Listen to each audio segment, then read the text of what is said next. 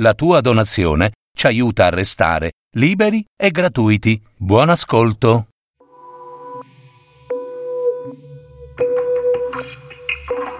Storia di una guerra. Nascita e sorte della città di Troia. Drammaturgia e messa in voce di Gaetano Marino. Musiche dei TAC Simon Balestrazzi. Parole di storie.net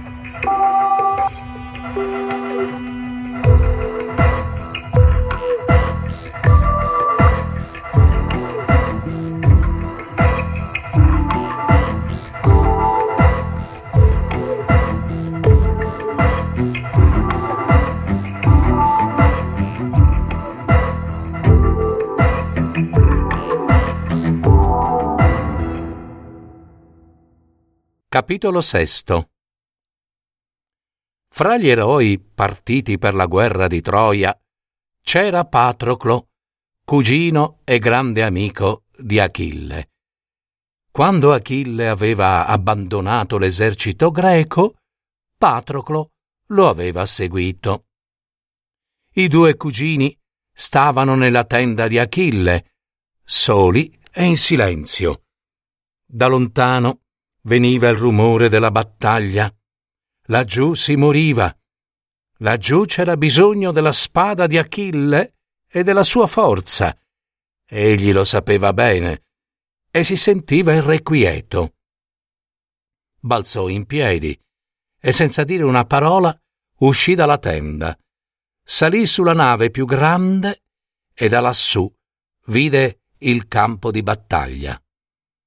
Greci e troiani combattevano, scintillavano le armi e ogni cosa si tingeva di rosso sangue. Un guerriero si slanciò in prima fila, era Agamennone. Davanti a lui cadevano i troiani. I nemici erano in preda al terrore, fuggivano come pecore inseguite dal lupo, ma Agamennone li raggiungeva e li trapassava senza pietà con la spada. D'improvviso Agamennone cercò il suo carro, vi montò sopra e fuggì dal campo di battaglia verso le navi. Era stato ferito. Allora i troiani ripresero coraggio e poco dopo i loro due migliori guerrieri, Ettore ed Enea, comparvero sul campo, combattendo come leoni. Ora i più forti erano i troiani, due eroi greci, Ulisse, re di Itaca, e Diomede, re di Argo, salirono sui loro carri e fuggirono anche loro verso le navi. Anche loro feriti insieme a Menelao. Ettore ed Enea vincevano. Achille sentì la rabbia prosciugargli il sangue.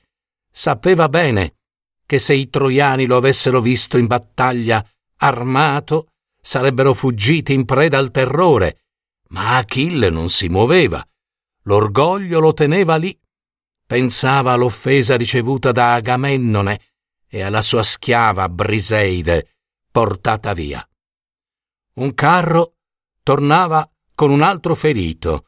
Era il carro di Nestore, il vecchio re di Pilo, che dirigeva verso la propria tenda, ma chi era il guerriero che giaceva accanto a Nestore? Achille non poté vederlo in faccia e dall'alto della nave chiamò Patroclo, al quale chiese di correre verso quel carro per avere notizie. E Patroclo andò entrò nella tenda di Nestore e gli domandò chi fosse quel ferito. E Nestore rispose E che cosa importa ad Achille di sapere chi ho portato? Forse che Achille ha pietà di noi? Tutti sono feriti. Che cosa vuole Achille? Vuole forse che i troiani arrivino alle nostre navi per incendiarle. I troiani stanno vincendo e nessuno di noi potrà più tornare a casa. Ecco, guarda il ferito. Eccolo. Questi è Macaone, il più bravo dei nostri medici. Chi curerà adesso i nostri feriti? Va da Achille, o Patroclo, chiedigli di dimenticare l'offesa ricevuta e, e torni in battaglia. Se non vorrà ritornare, chiedi almeno le sue armi, indossale e guida tu i vostri soldati a combattere. A questa domanda Achille non potrà rifiutare. Achille non volle dimenticare l'offesa ricevuta dal re Agamennone, ma concesse a Patroclo di indossare le sue armi. Mettiti sulle spalle le mie armi, o oh Patroclo. Va a combattere coi, coi miei soldati e, e ricaccia indietro i troiani.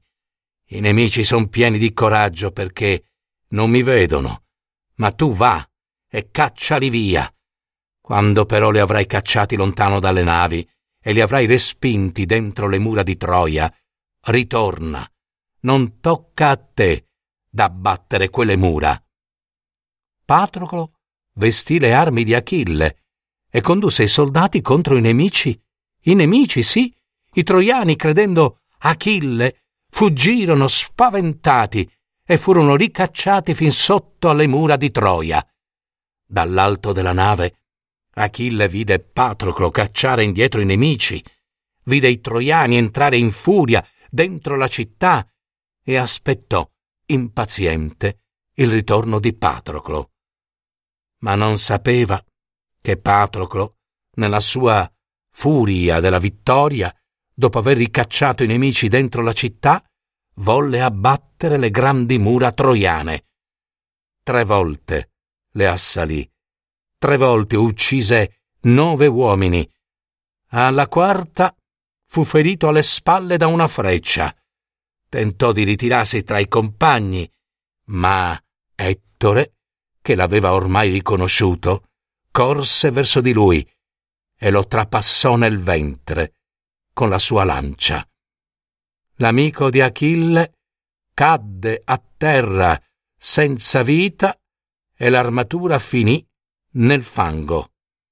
Ettore, che da tanto tempo desiderava le armi di Achille, spogliò il morto, prese l'elmo e corazza, schinieri, spada e scudo, e la battaglia continuò terribile, mentre Achille da lontano cercava di capire che cosa fosse successo e aspettava invano il ritorno del suo grande amico Patroclo.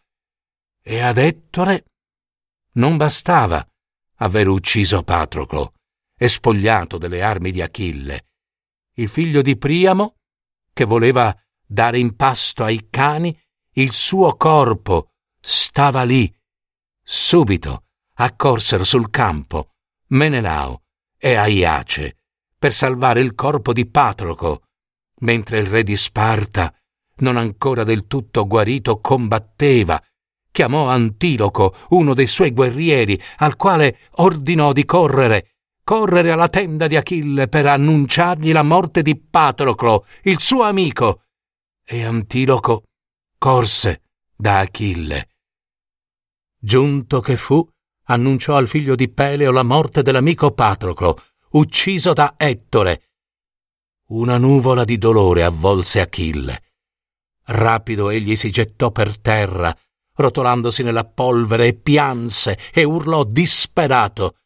Le sue grida furono così forti che la madre sua, Teti, lo sentì dal fondo del mare.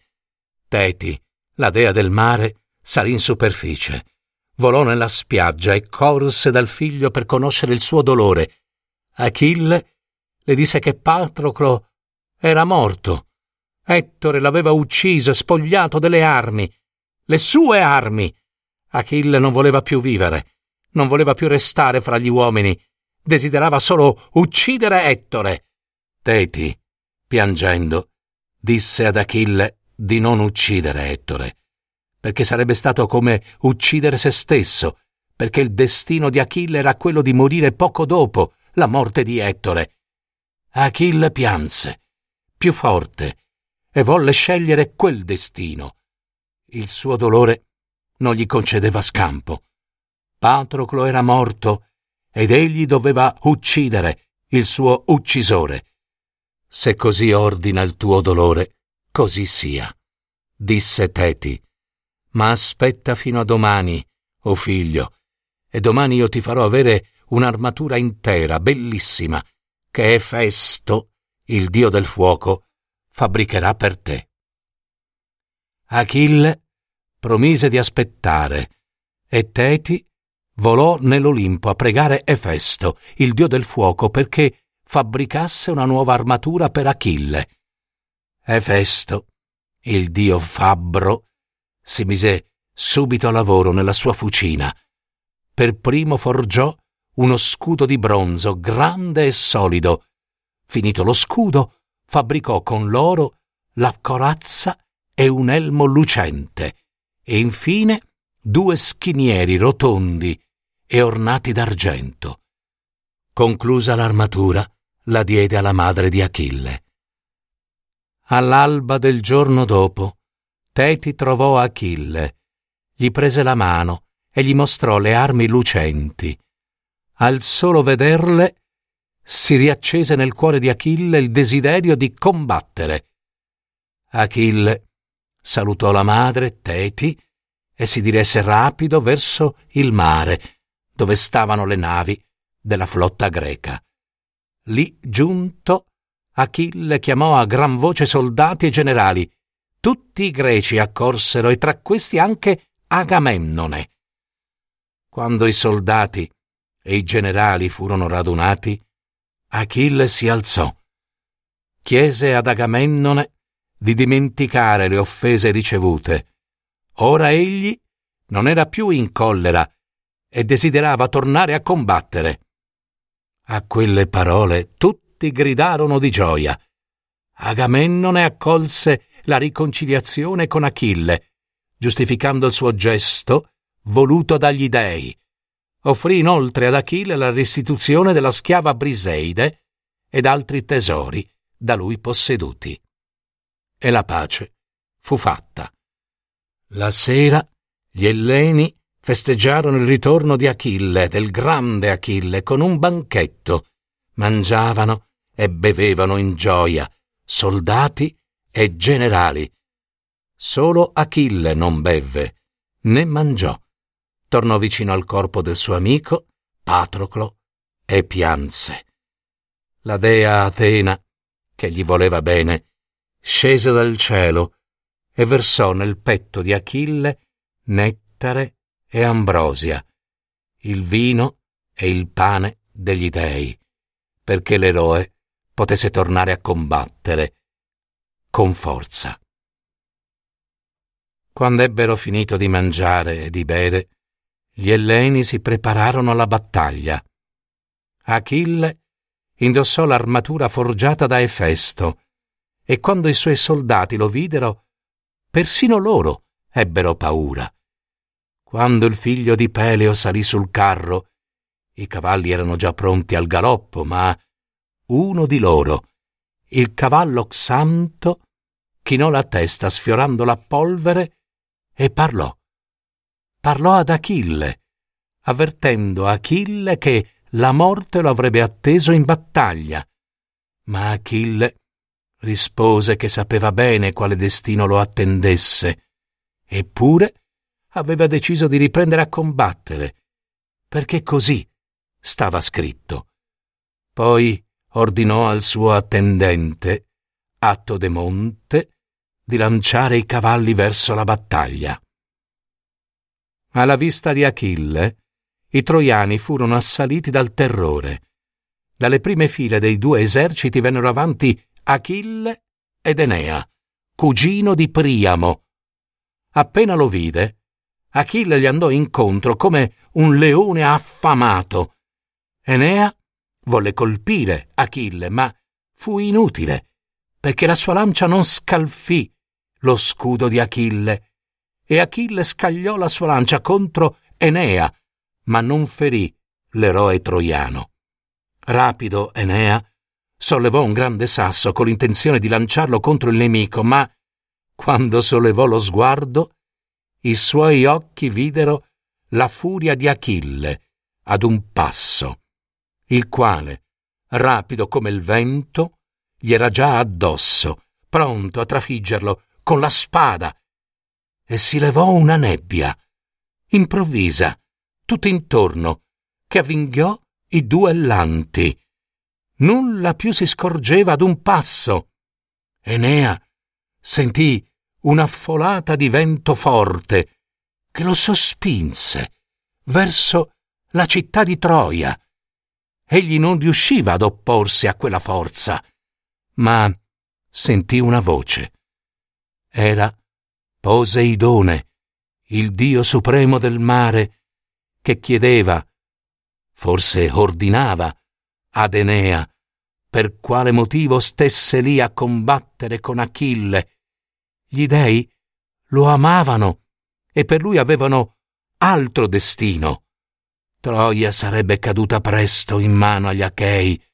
Priamo doveva morire e lui, Enea, sarebbe dovuto diventare il nuovo re dei pochi troiani che lui stesso avrebbe messo in salvo.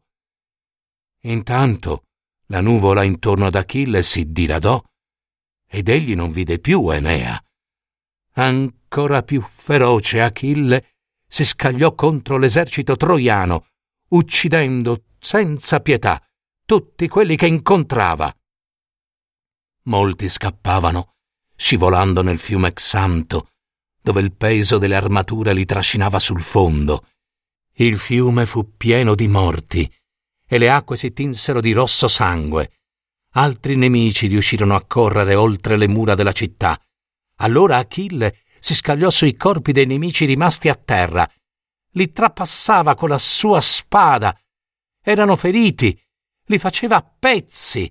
Smembrava le loro carni, seppure fossero anche morti. E quei pochi feriti che chiedevano pietà rimpiansero di non essere già morti finché Achille rimase solo e dall'alto delle torri i troiani lo vedevano correre in ogni dove cercando qualcuno da uccidere. Solo un eroe, troiano, stava in piedi davanti a una delle porte grandi della città, pronto a combattere con Achille.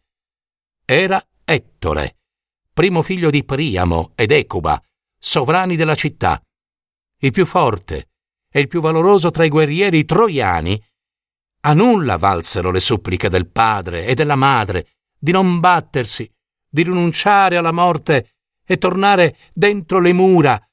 Achille era molto più forte di lui.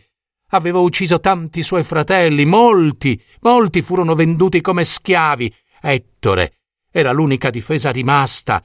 Se egli fosse morto, sarebbe stata la fine per tutti i troiani e per la città ma Ettore non ascoltò e restò ad attendere Achille, immobile e pieno di coraggio, lì, di fronte alla grande porta della città, oltre le mura. Egli.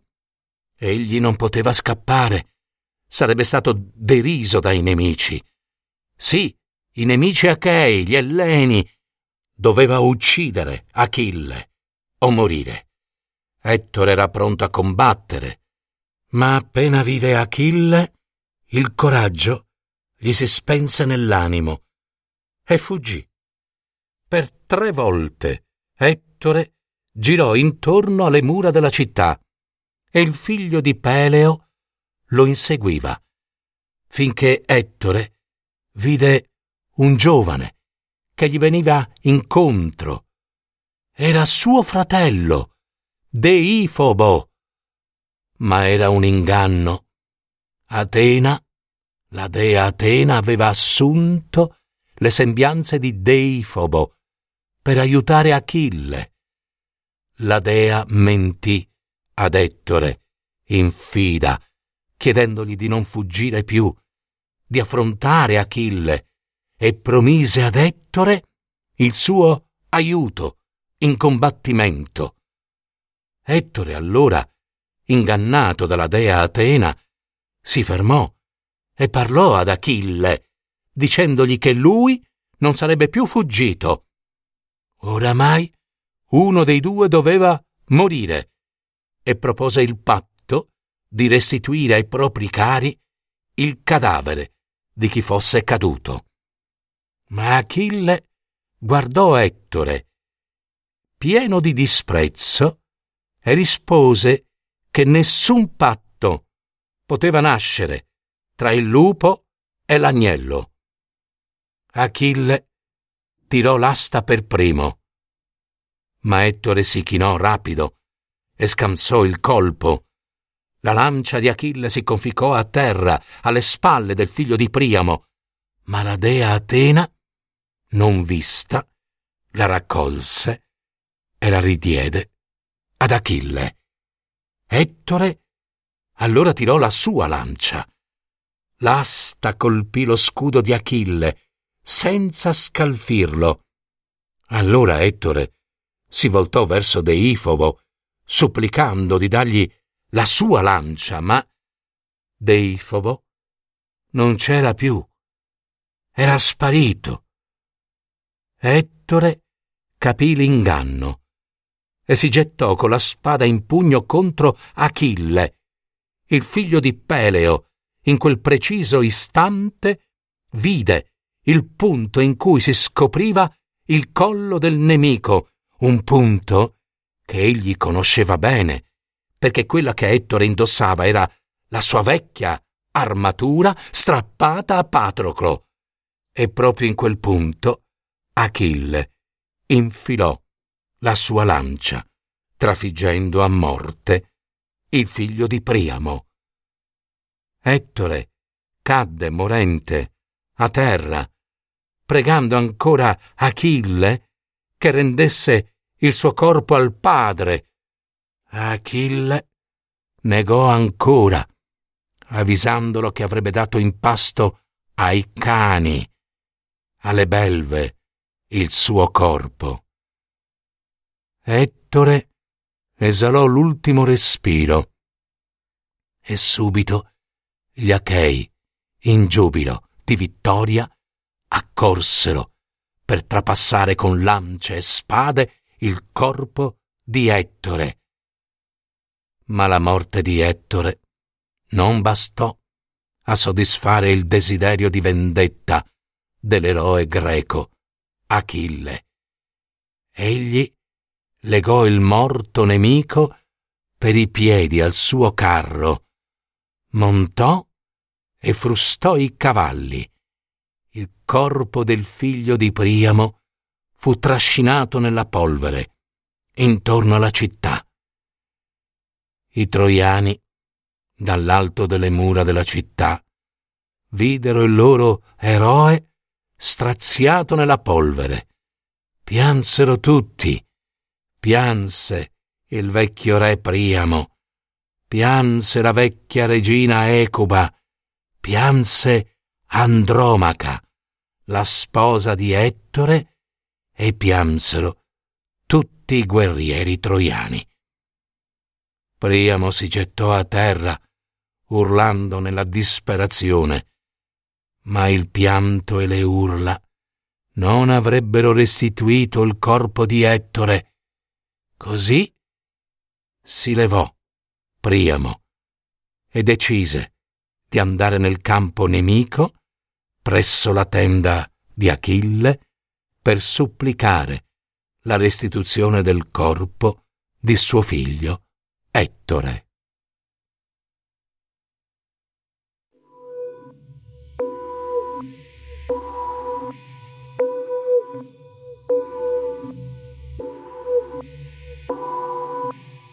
Avete ascoltato?